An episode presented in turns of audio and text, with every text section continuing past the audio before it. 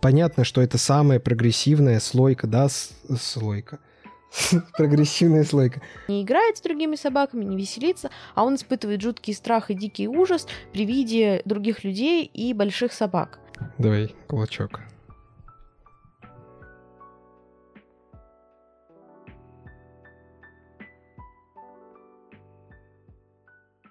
Сегодня предлагаю поговорить на такую интересную и необычную, возможно, для нашего подкаста тему, как сознательные собачники.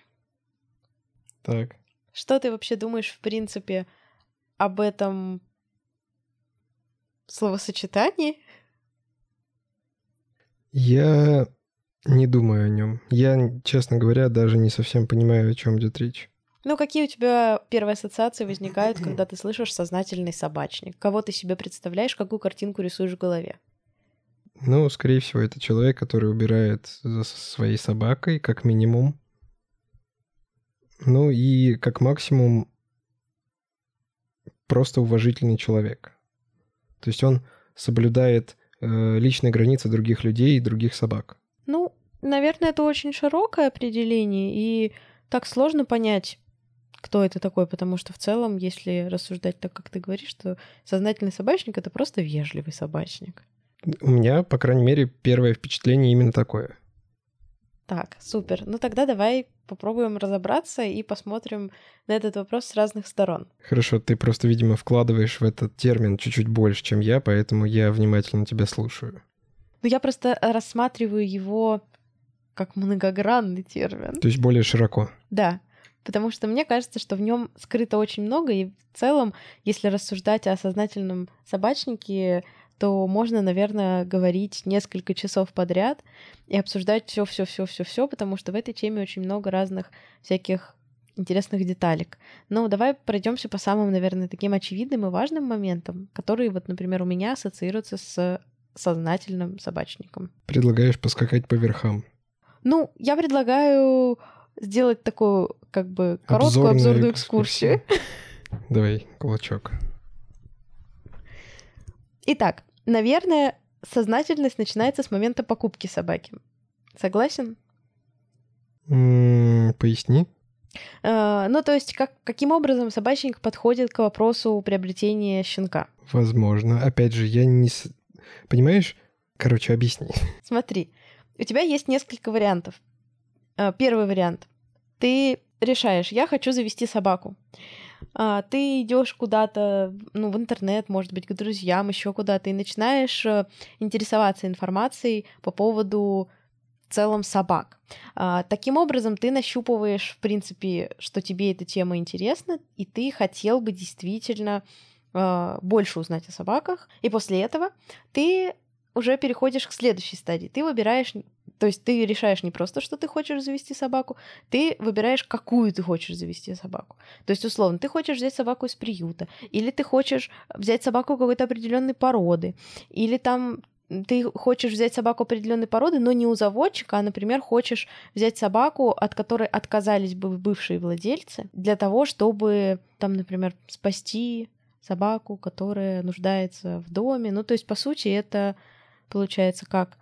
То есть ты берешь породистую собаку, она не из приюта, но в то же время ты ее не покупаешь у заводчика. Ну, то есть такая интересная э, ситуация. Я просто знаю, что многие люди, они, например, не, ну, не имеют возможности купить породистую собаку, но мечтают о уипете всю жизнь. И они ходят по породным группам и пишут там, если есть отказники уипеты, то я готов там подарить им дом. И после этого они уже находят, например, конкретный приют, из которого они хотели бы взять собаку, там, знакомятся с волонтерами, общаются как-то в этой среде, пытаются что-то узнать. Или, например, ищут какого-то заводчика, с ним общаются, там, встают в очередь на щенков, ждут там следующий помет для того, чтобы купить собаку. Ну или как-то еще. То есть они постепенно приходят к осознанию того, что они хотят завести собаку. То есть двигаются как бы по каким-то ступенечкам. Мне кажется, что самый яркий, очевидный пример осознанного, сознательного собачника — это наши с тобой друзья Саша и Наташа. Потому что они уже в течение двух лет готовятся к появлению собаки в их доме. Они начали с того, что они в целом изучали вопрос собак, то есть они общались с, с нами, с тобой, смотрели за нашими собаками, даже хотели взять их на какие-то передержки или что-то такое, когда у нас возникала вероятность того, что нам вдруг придется их оставить там на какое-то время, куда-то уехать, они были готовы нас подстраховать, там, если вдруг мы заболеем ковидом, они были готовы их забрать, то есть в целом они готовились к тому, что они хотят погрузиться вот в эту вот среду собачников, чтобы понять вообще, как тут что работает, чтобы подготовиться к своей собаке. Плюс я знаю, что они очень много читают и иностранных, в том числе, э, источников по поводу собак, по поводу поведения собак, кинологии и вот этих всех моментов. И плюс э, они также как бы активно интересуются породами для того, чтобы понять, с какой собакой им будет комфортнее жить вместе. То есть, чтобы подобрать такую породу, которая будет удовлетворять их каким-то запросам, чтобы и собаке было удобно и комфортно в их семье, и чтобы им не пришлось сильно менять свой образ жизни под собаку. Понял. Но, слушай, Саша с Наташей, они просто по жизни крутые. А если человек не так... не так... глубоко погружается в тему, а периодически читает какие-нибудь группы. Он может быть сознательным собачником в будущем? Или сейчас он сознательный собачник? Просто, понимаешь, я, мне сложно понять, потому что я про это никогда особо так сильно не задумывался. Да нам вообще с тобой это сложно понять, потому что изначально, например, мы с тобой не были сознательными собачниками. Ну, это точно. То есть как бы принятие решения о покупке собаки и покупка за четырнадцать часов, но это как бы, ну, несерьезно абсолютно. То есть здесь ни о какой сознательности речи быть не может. Но при этом на, так получилось, что все-таки со временем мы смогли прийти к какой-то сознательности и больше уделять времени изучению каких-то важных вопросов, связанных с собаками, для того, чтобы выстроить совместный быт максимально комфортно. Но не, не у всех так получается. То есть я не хочу сказать, что мы какие-то суперклассные, просто вот так сложились обстоятельства, что меня все это очень заинтересовало, я стала изучать информацию и пришла к тому, что вот у нас вот получилось вот таким образом все это организовать. Стать сознательными. Но изначально мы сознательными не были. Поэтому говорить вот только о том, что человек, который вот так готовится, он сто процентов будет в будущем сознательным, а тот, кто не готовится, не будет. Так нельзя говорить. Но если мы рассматриваем их вот в том моменте, в котором они принимают решение о покупке собаки, то в этот момент, конечно, человек, который готовится к этому более тщательно, он в этот момент сознательный. А тот, который просто идет и покупает, скорее всего, он делает это неосознанно.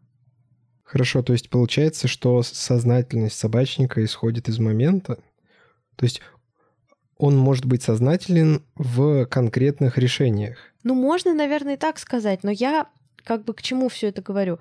К тому, что нельзя на основании только одного вот этого факта, того, что, например, он купил собаку, подготовившись там за полгода, встав в очередь. Нельзя в этот момент сказать, что вот он осознанный, сознательный. Вот я, это была моя следующая мысль, сказать, что но ты можешь назвать э, человека сознательным собачником с должной степенью уверенности только в случае, если он совершал э, регулярно какие-то сознательные действия, связанные с, с собакой. Ну, условно говоря, есть какой-то чек-лист, и если чек-лист, мы ставим галочки, да, да, то да. Можно сказать, что, скорее всего, вот он сознательный. Ну, я про это же. Да, да. Только я что-то больше как-то философски рассуждаю.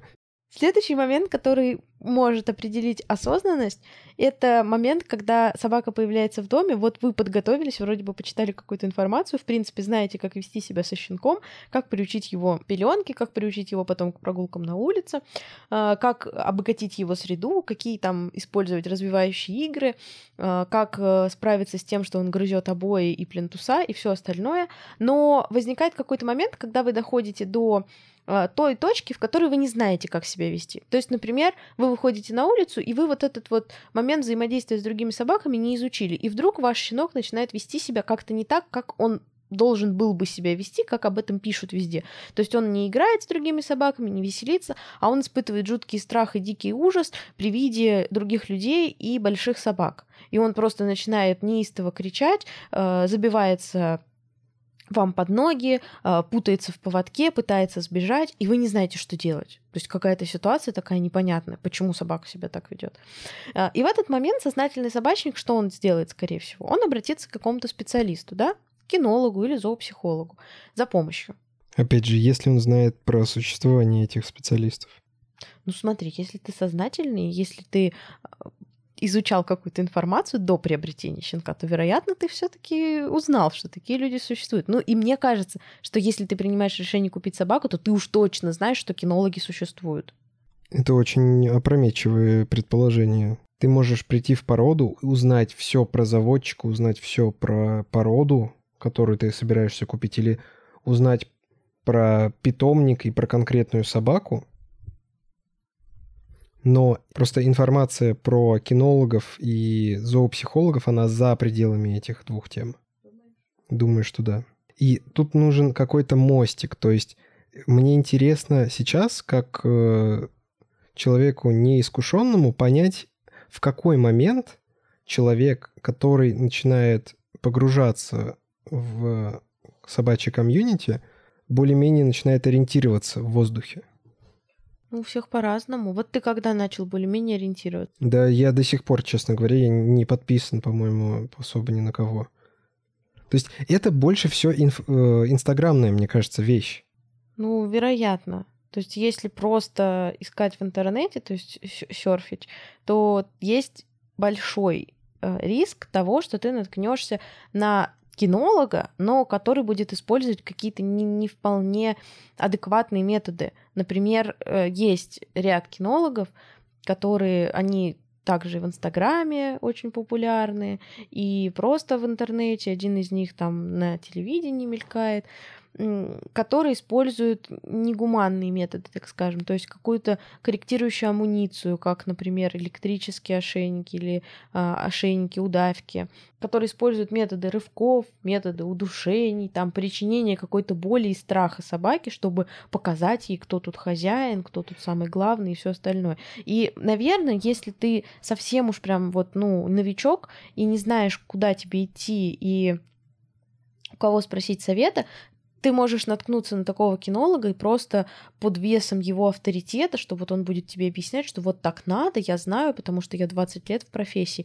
Ты подумаешь, ну да, наверное, он прав, потому что вот он такой опытный, а я совсем неопытный. Но опять же, здесь, мне кажется, все зависит еще от самого человека. То есть я, например, если бы пришла к кинологу, который сказал, что надо Марвела придушать, чтобы он не тянул поводок, я бы сказала, извините, я не хочу так. Ну, это, это очень жестоко. То есть, получается, сознательность, она должна накладываться на самого человека. Какой человек, так он себя и будет вести со своей собакой. То есть если изначально человек не агрессивный, то он не будет применять какие-то агрессивные методы. Насилие. Ну, да. Ну, не факт. Некоторые... А я не знаю, вот как, вот я агрессивный человек или нет? Вообще нет. Точно? Ну, ты бываешь пассивно-агрессивно, но и там как бы вот эти все моменты, но по жизни ты стопроцентный пацифист. Боже, это Ванечка. Ну, я думаю, что вряд ли ты кого-то когда-либо била всерьез. То есть вы добряк по жизни. Да, то есть ты добряк по жизни. Вот я и говорю, что тема большая. Здесь столько всяких разных моментов, что можно запутаться. Поэтому давай сейчас вернемся к тем моментам, которые ты хочешь обсудить. И я тогда буду задавать вопросы, если мне будет что-то непонятно. Давай, ну можно, в принципе, задержаться на вопросе как раз-таки возникновения каких-то проблем и привести такую интересную аналогию собаки и какой-то бытовой техники. Когда ты покупаешь... Очень интересно, так. Да, когда ты покупаешь какую-то, ну, какую-то сложную технику, которую нужно как-то собрать для того, чтобы она заработала. Что ты делаешь, ну, обычно? И среднестатистический пользователь что делает? Самый среднестатистический, уточни где. Если в России, то открывает, начинает собирать так, как есть, так, как он думает, что он должен работать. Ну да, мы а про если... Россию. Без каких-то подтекстов, это реально так работает. В большинстве случаев человек открывает коробку, достает и включает. Если только это не какая-то прям суперсложная вещь, где он не разберется без инструкции. Вот тогда человек начинает читать инструкцию, только в случае, если она супер, э, если вещь суперсложная, либо же она сломалась. Угу. А руководство пользователя открывается обычно вот в момент, когда что-то случилось. Ну да, когда что-то уже пошло не так. Что-то уже пошло не так, тогда, ну, оно так и работает. А как ты думаешь, если бы к собаке прилагалась какая-то инструкция, люди бы читали ее перед тем, как э, завести собаку или там начать, не знаю, совместную жизнь? Я считаю, я не могу сказать за других, но за себя скажу, что, скорее всего, это было бы очень интересно. То есть получить такой легкий бриф или что-то вроде как что-то вроде чек-листа, что нужно сделать после того, как у тебя появилась собака. А лучше еще, что надо сделать до, чтобы как-то я получил эту информацию. Я не знаю, каким образом, но если бы она у меня была, моя жизнь стала бы гораздо проще. Потому что я бы не наступил на те грабли, на которые я наступил до этого. То есть вот то, что ты описывал, там, рывки, вот это вот все, это, по сути, было про меня, когда у нас появился Marvel. Мне сейчас за это ужасно стыдно. Но это буквально про меня. Да, я, я это все помню. И да. Это все к чему? Это вот первый пунктик такой, что можно было бы придумать такого, чтобы как-то повлиять на повышение уровня сознательности и осознанности собачников, которые вот у нас есть в России. Потому что, как правило, как бы никто не задумывается, а кто и задумывается, они не знают, где брать эту информацию. И очень сложно найти информацию, которая будет правильной и корректной, потому что даже в том же Инстаграме кучу разных блогов, и не факт, что ты наткнешься на правильные блоги. Ты можешь попасть э, в, туда, где будут рассказывать какую-то такую вот информацию, ну, непонятную. А критическое мышление, оно, ну, не всегда нас спасает, наверное. Ну вот, кстати, про критическое мышление и правильность, вот здесь вот э, такая тема, знаешь, она немножко жиденькая, потому что э, есть замечательная фраза, я ее подцепил в одном блоге на Ютубе, она звучит так: никто не знает, как правильно. Да, это самое да, сложное. Вот, типа, как... вот о чем. Блог называется «Акция нервы». Офигительный. И здесь ровно то же самое. Никто не знает, как правильно, но... Но есть люди, которые чуть больше знают, чем... Чуть чем больше разбираются, остальные. Да. И можно попробовать найти какую-то среднюю по больнице э, информацию, которую большинство людей с должной степенью, да, условно, вероятности, с должной степенью уверенности, да, ноль целых девяносто пять сотых, принимают как правильную. И ее каким-то образом использовать. Как донести э, до человека эту информацию, я тебе не скажу, и сейчас какую-то идею родить не смогу. Ну вот мне кажется, что если бы, например, какие-то... Ну... Я могу сказать, извини, что я тебя перебил, я могу сказать одну вещь. Мне кажется, что нужно сделать таким образом, чтобы человек, который читал бы эту информацию, сделал как в фильме «Начало». Он понял, что он сам до этого дошел. То есть не говорить ему, как правильно жить, а наводящими какими-то окольными путями сделать так, чтобы он делал все в правильном ключе. Не вкладывать ему готовую мысль, как в школе, а сделать так, чтобы он сам до нее дошел. Но это ты уже говоришь о вариантах воплощения этой идеи в жизнь? Нет, это именно механизм, как он должен работать, потому что ты не сможешь доказать среднестатистическому собачнику, что эта информация, она ему полезна. Но мне кажется, наоборот. Я просто себе представляю такого персонажа, который мало приятен для общения, и он просто скажет: да ну нафиг, у меня моя собака, я и сам решаю, как мне нужно с ней, особенно в глубинке. Опять же, без обид. Нет, такой собачник просто, скорее человек. всего, не будет даже читать твою инструкцию. Он не будет читать, она ему не нужна. Она ему и не нужна, да. Но для, для он каких уже она... сам знает, как правильно. Да, ты просто рисуешь такой образ. Ну, я вот, например, я не знаю, может, я это... Ты просто живешь в пузыре. в Москве. Ты в пузыре живешь. Да. Но вот мне кажется, что в основном сейчас собачники — это как раз молодые девочки, которые там... Это твой инстаграмный мир, Кать. Ну, честно тебе скажу. Я не знаю, я понимаю. В большинстве но... своем это... Понятно, что это самая прогрессивная часть, да, такое что-то вроде сливок. А в большинстве своем собак и с собаками живут люди, которые не имеют Инстаграма. Ну, если мы начнем хотя бы вот с этих людей, то это уже будет какой-то прогресс, потому что на них, мне кажется, проще повлиять. Просто вот им было бы интересней и полезней получить какой-то мануал к собаке, типа, что тебе нужно делать вот в таких-то случаях. Какой-то чек-лист, подсказка, то есть что-то, куда можно заглянуть и посмотреть: так, у меня возникла такая-то проблема, вот, я должна делать вот это. Давай сделаем.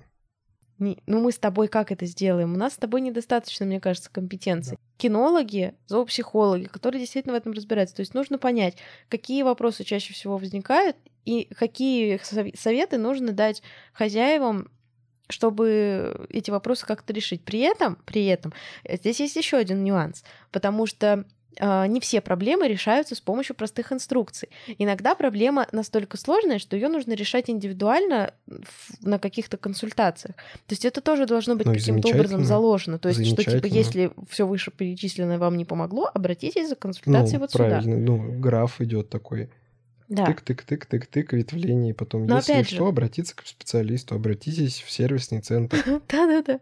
То есть смотри, если у нас будет такая инструкция, это уже облегчит жизнь тех, кто действительно хотел бы, чтобы у него была возможность узнать что-то новое. Оно со временем появится, и я вот что подумал.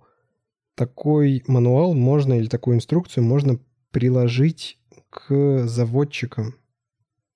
Что я имею в виду? Такую штуку можно продавать вместе с собакой, а лучше до покупки собаки. То есть заводчик говорит, я вам э, продам собаку, но вот, пожалуйста, ознакомьтесь. А еще лучше продавать курс зоопсихолога перед покупкой собаки. И ты за одну цену получаешь и курс, и собаку, и мануал. И это все за одну цену. И каждый будет доволен. Давай поподробнее про эту идею. Ну, смотри, ты хочешь купить собаку, и заводчик говорит такой, за четырнадцать часов хочешь купить собаку.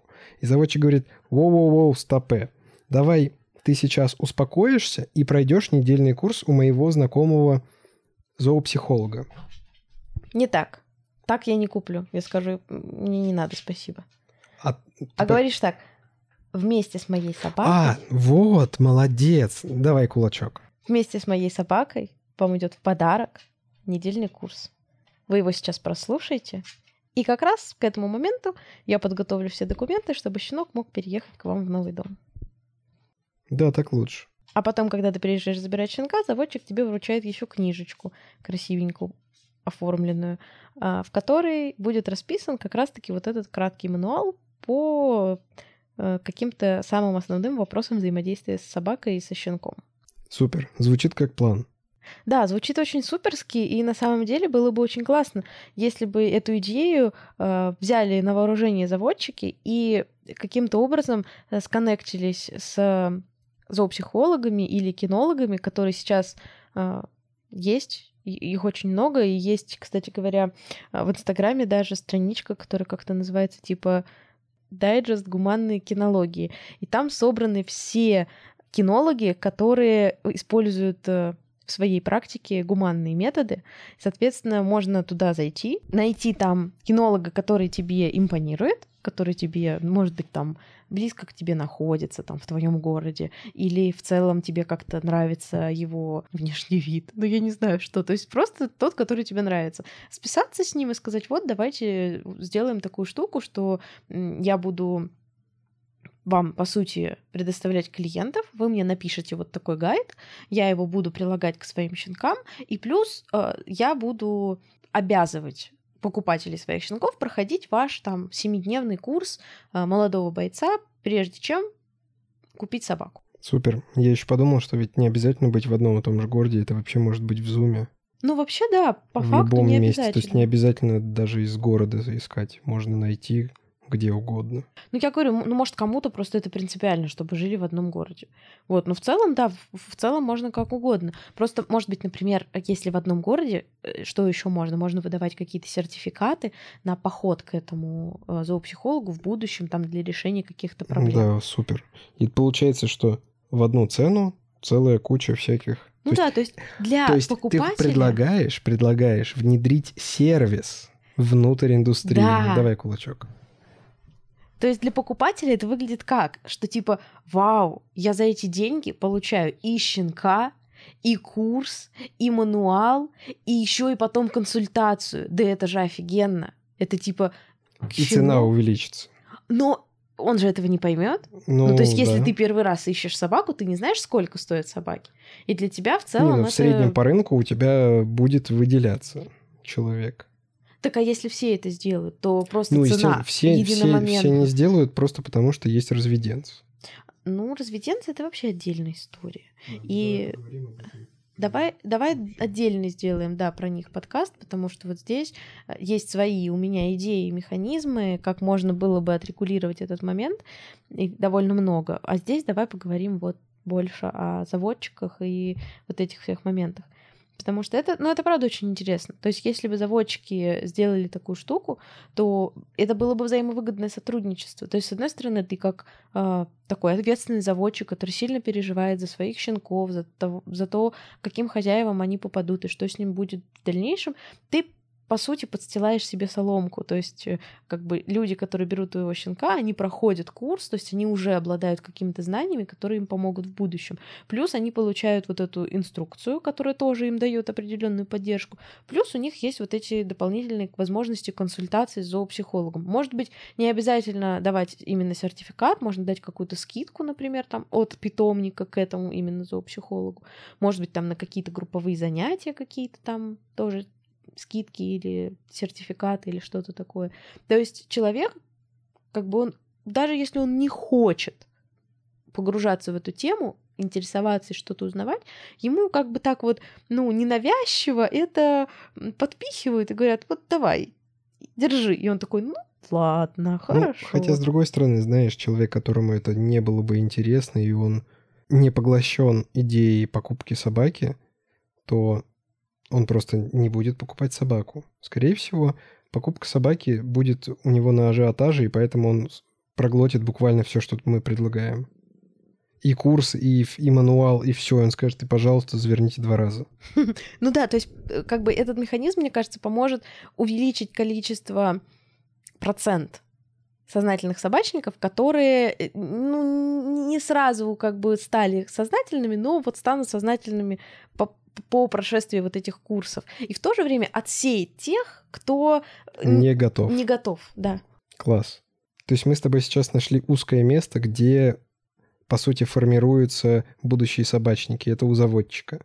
И в случае, если мы в этом узком месте начнем выращивать осознанных или сознательных собачников, то это будет круто. Да, и это повлияет э, в целом на мир собачников, я не знаю, на вот эту среду собачников, и будет меньше людей, которые не знают, что им делать с собакой, которые разводят руками и говорят, боже, он грызет обои, он сожрал все носки, он обоссал мне всю квартиру, я не знаю, что с ним делать, я его очень люблю, но я не знаю, что с ним делать.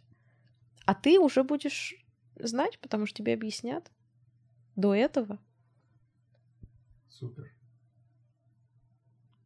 Я думаю, что на этой позитивной ноте надо как-то закругляться.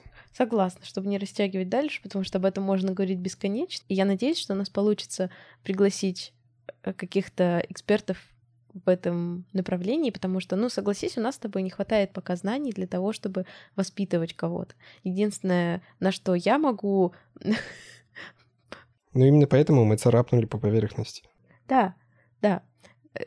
Единственное, что я могу сделать из советов, которые я уже сейчас не раздаю больше, раньше раздавала на улице, это сказать, а не хотите ли вы обратиться к кинологу, может быть. Вот. А если мы будем записывать какие-то интересные выпуски вместе с кинологами, возможно, кому-то это будет полезно. Да. Ну, я, по крайней мере, немножко разобрался. Чуть-чуть. Ну вот, уже хорошо.